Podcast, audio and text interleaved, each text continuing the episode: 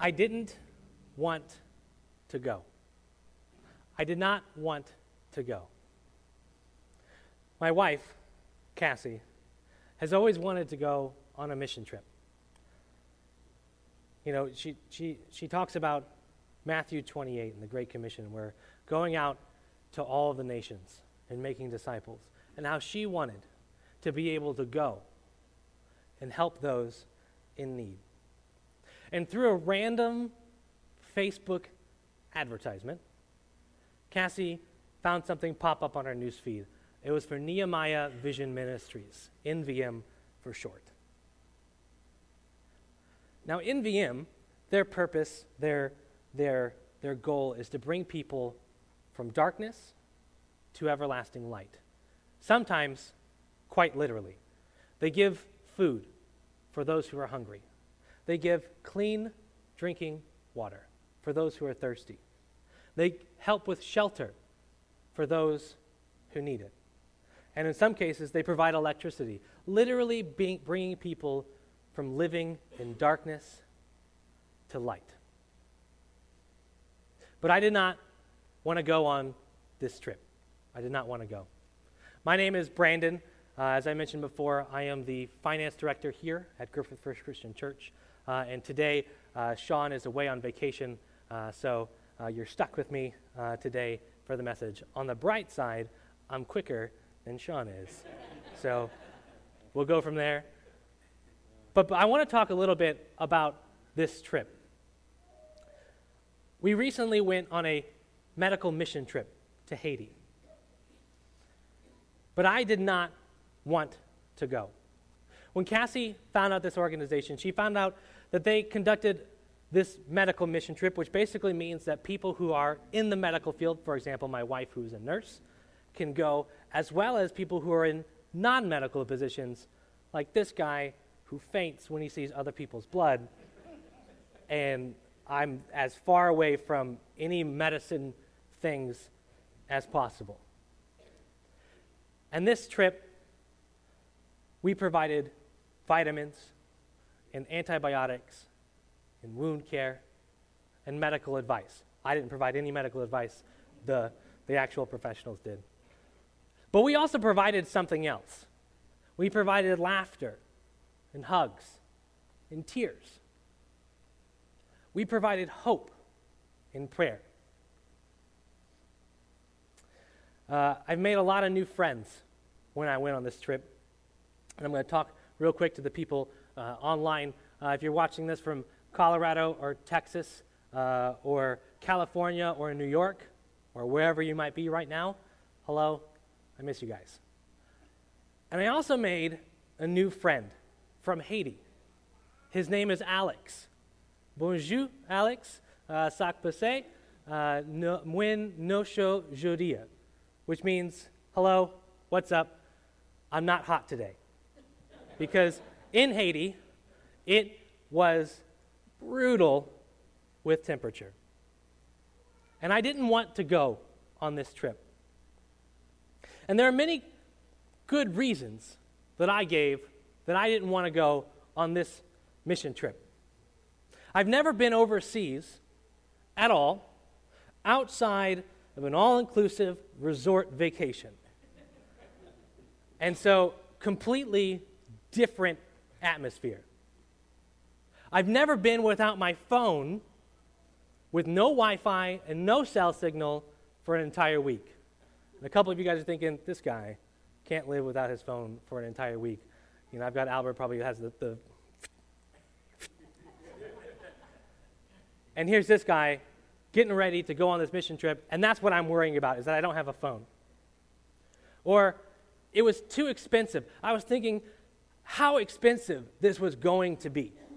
You know, and I, I joked with Cassie with that hint of truth inside of it, saying, Consider this being like a trip to Disney World. This will be a once in a lifetime experience because we're not going to do this again because it would be too expensive. Or it would be too dangerous going to Haiti. Here's me. I'm, I'm a paranoid person by trade. I, I'm, I'm paranoid at work. I'm paranoid at home. I'm paranoid at church. I'm paranoid wherever I go. We're going to go. We're not going to make it there. We're going to crash in the sea. We're going to get there. We're going to get kidnapped or mugged. We're going to get into the facility and we're going to get sick from some disease because we drank the water on accident. We're going to leave and we're not going to be able to leave because then there's going to be a hurricane that's going to come and we're not going to be able to go. The airport's going to fly away. We're not going to make it. It's just, there are so many different things that I worried about. And the big one that I had, or at least the one that I used a lot, was the fact that this was a medical mission trip. And let me remind you, I hate wounds and blood and everything. I get woozy. I get real lightheaded real quick when somebody gets hurt. Like it's Cassie got a cut once and she's like, "Oh no, I got a cut." I'm like, "All right, you you go do that. I'll I'll uh, I'll be in the other room. If you need anything, you can text me when you get fixed. In sum, I was terrified. I was terrified to go. But there was one thing that weighed on me a lot more than all of these worries and paranoias that I had. And that was the fact that my wife, well, she was going to go whether I went or not. She's like, You do you, but I'm going to go on this mission trip you can stay if you want, you can go. And I was not going to let her go by herself on this mission trip because of all the things I just talked about is going to happen. I'm not going to be the one stuck here not being able to do anything. So I decided, you know what, I'm going to suck it up. I'm going to type out my email. Hey, Sylvia, I want to go. Here we go. Cool. Done. And then I began to worry. That's what I do. And we do that a lot. We worry about a lot of things. And this is me kind of mostly preaching to myself, but you guys might be able to relate. We worry about a ton of different things. We worry about our clothes. Like, for example, you know, do I have like a coffee stain on, on my shirt? Or, or does this shirt make me look fat because it doesn't have the stripes that go down? It has the stripes that go like an equator. And, or, you know, we worry about our homes. You know, I, I can't invite my friend over to my home because it's, it, it's too messy. Or you might not even, you might say, you know, I, am not even going to invite my friend over at all because my house is too small. Or we worry about, we worry about our job and we say, am I doing the right thing? Am I impressing my boss? Am I doing just enough to not get fired? Am I, if you more serious note, am I going to get laid off this summer? We worry about our reputations and our image and how people see us. Do people like me? Do people respect me? Do people really care about me? Do people really love me? We worry about God and God's plan for us. Is God really doing this in my best interest? Is this thing that's happening right now really what God wants? Is does God really understand what I'm going through? Is God really sending me to go do this or go do that or go here or go there? In my case, God was sending me to Haiti, and I didn't want to go. But God tells us not to be afraid. In Matthew 6:26, it says this, it's up on the screen. Look at the birds of the air. They do not sow or reap or store away in barns, and yet your heavenly Father feeds them. And are you not much more valuable than they are? So, why do we fear? Why do we worry? Why are we always so scared to make decisions and follow God's lead? Today, I want us to talk about James chapter 1. If you didn't bring a Bible, or if you don't have a Bible app on your phone, it's in the Bible in the chair in front of you, and it starts on page 854. And this book, and in this chapter specifically, while I was in Haiti, I read this chapter over and over and over and over. Every day, I read this chapter. Don't know why? Well, I mean, I know why. God told me to do it. But I, I, I had to read this chapter over and over and over again. And so I want to read in the New International Version verses 2 through 8 really quickly. So in verses 2 through 8 in James chapter 1, it says this Consider it pure joy, my brothers and sisters, whenever you face trials of many kinds, because you know that the testing of your faith produces perseverance. Let perseverance finish its work so that you may be mature and complete, not lacking anything. If any of you lacks wisdom, you should ask God, who gives generously to all without finding fault, and it will be given to you. But when you ask, you must believe and not doubt. Because the one who doubts is like a wave of the sea, blown and tossed by the wind. That person should not expect to receive anything from the Lord. Such a person is double minded and unstable in all that they do. Let me read verses 5 and 6 one more time. It says, If any of you lacks wisdom, you should ask God, who gives generously to all without finding fault, and it will be given to you. But when you ask, you must believe and not doubt, because the one who doubts is like a wave of the sea, blown and tossed by the wind. Now, the Bible that I took with me to Haiti was actually the New Living Translation version. And I want to read it. It's going to be up on the screen in just a second. I want to read verses 5 and 6 from the New Living Translation version, the version that I kept reading over and over. Verses 5 and 6, it says, If you need wisdom, if you want to know what God wants you to do, ask Him, and He will gladly tell you. I love this next part. He will not resent your asking. But when you ask Him, be sure that you really expect an answer.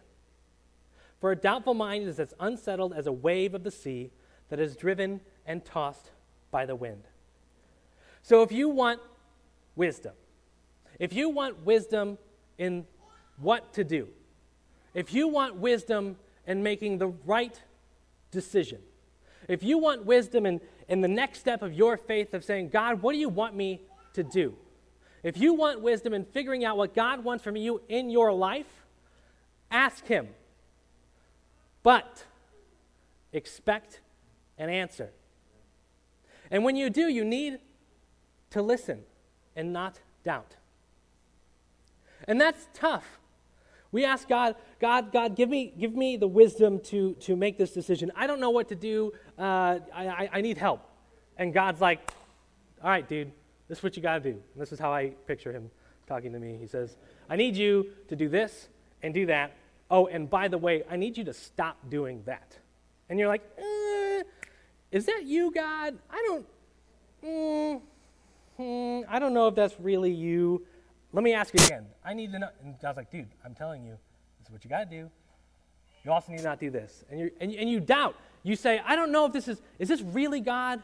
Well, maybe if I ask in a different way, or, or, or maybe if I pray with different words, or, or maybe if I pray again later next week, may, maybe, maybe his answer will change, or, or maybe I'll have somebody else pray for me and ask them to ask God for me, and maybe they'll get a different answer and they can come back and talk to me. But it's very clear in verse 6 when it says that we should not doubt in his calling. Otherwise, we will continue to be bounced around, not receiving anything feeling unfulfilled, feeling unguided, and feeling unsure. But why do we fear? Why are we so held down to fear? God, He calls us not to be afraid. He calls us to be strong and courageous. He calls us to be warriors of prayer and of faith. He calls us to be His sold out followers of Jesus Christ. And He doesn't take leftovers, He wants our entire lives dedicated, sold out to Him. We're going to continue on with some worship today. And as we stand and sing, I encourage you to not be a slave to fear, but instead, I encourage you to call out to our Lord and ask Him for wisdom. Ask Him to show what it is that He wants from you. But when you do, expect an answer. So, now what? What does my medical mission trip to Haiti have to do with you at all? Today, I'm encouraging you to do something. I'm encouraging you to pray to God to show you the wisdom, to show you what God wants you to do. And I'm also convicting you to obey. You see, I finally went on this mission trip, but I went for the completely wrong reasons. And God still used this trip to turn my life upside down, to completely give me an entire new perspective that I've never seen before, to give me this fire, to have a purpose in life, to share with others, to help those in need, to be with those who need Jesus, to help those who are overlooked.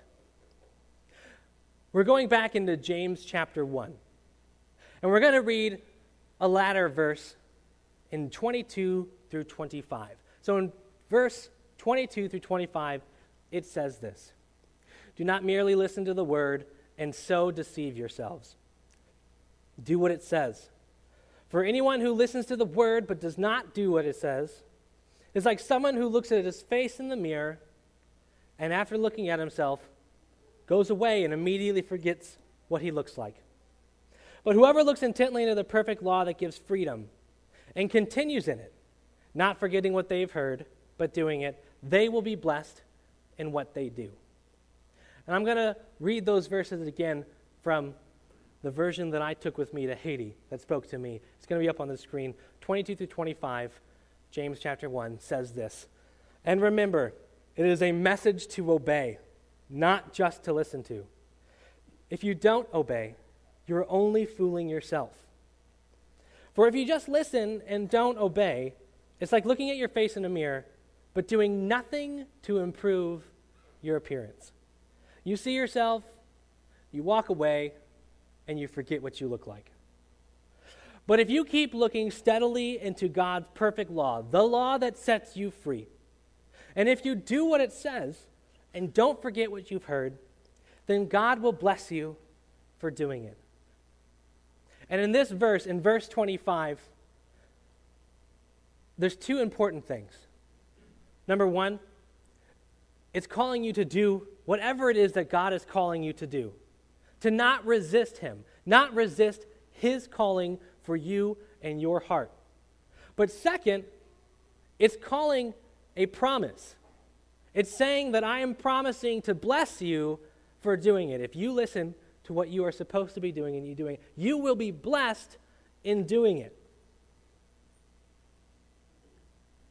So, what does it look like for you? What does it look like for me? Maybe it's getting involved with all you've got in the mission field right here at home. My new friend Gary, one of the leaders uh, of the mission trip that we went with, uh, he continued to say this about a hundred times that the mission field is not Haiti. It's not. And if you don't get anything out of this entire message and you're waiting, waiting, waiting for Sean to come back next week, remember this one thing. Just remember this one thing that my friend Gary talked to me about. The mission field is wherever you are at. It's in Haiti, sure, if you're there. But it's also here in northwest Indiana. It's also here in these walls of GFCC. It's also here in our own town of Griffith, Indiana. It's also in your home with your family. The mission field is wherever you are at. So, what do you need to do? Maybe you need to get involved in outreaching to the community right here in Griffith First Christian Church and in the surrounding community of Griffith and Highland. We have a booth uh, on Fridays at the Griffith Market, and we would love to have people there to help serve our community. So grab your blue shirts, find Donnie Gordon, who's our deacon of outreach, and talk with him about getting involved into the community. Or maybe you need to get involved in our missions ministry and see how we can change the world. Or maybe you need to talk to me and let me know that you're possibly, maybe, kind of, sort of, a little bit, almost mm, interested in doing a mission trip of your own or a mission trip with me. I would love to have the opportunity to talk with you guys in a lot more detail about my mission trip and how it completely changed my entire life. And I would love to have the opportunity to bring somebody else to this kind of area to have your life changed too. Remember last week's sermon when Sean talked about who's your one?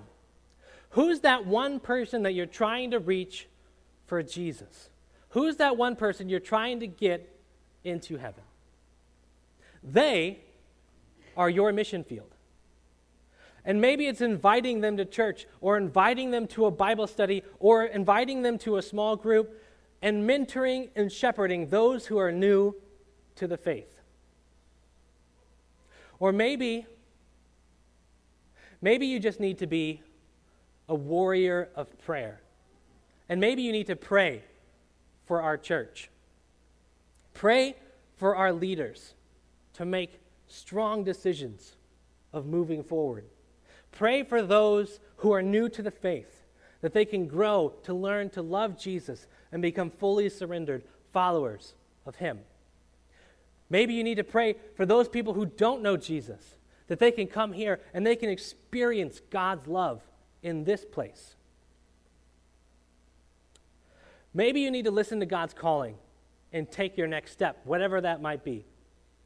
Maybe that's getting baptized or placing your membership or beginning to tithe or getting involved in missions.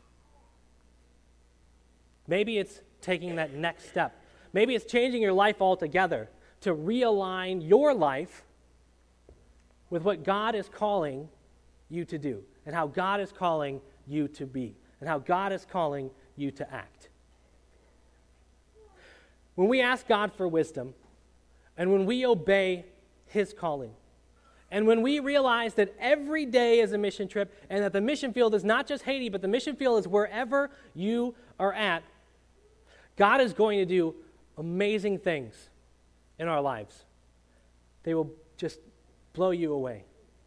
Remember, I went on this mission trip with completely the wrong mindset. And God still used that to completely change my life. And He can change yours too.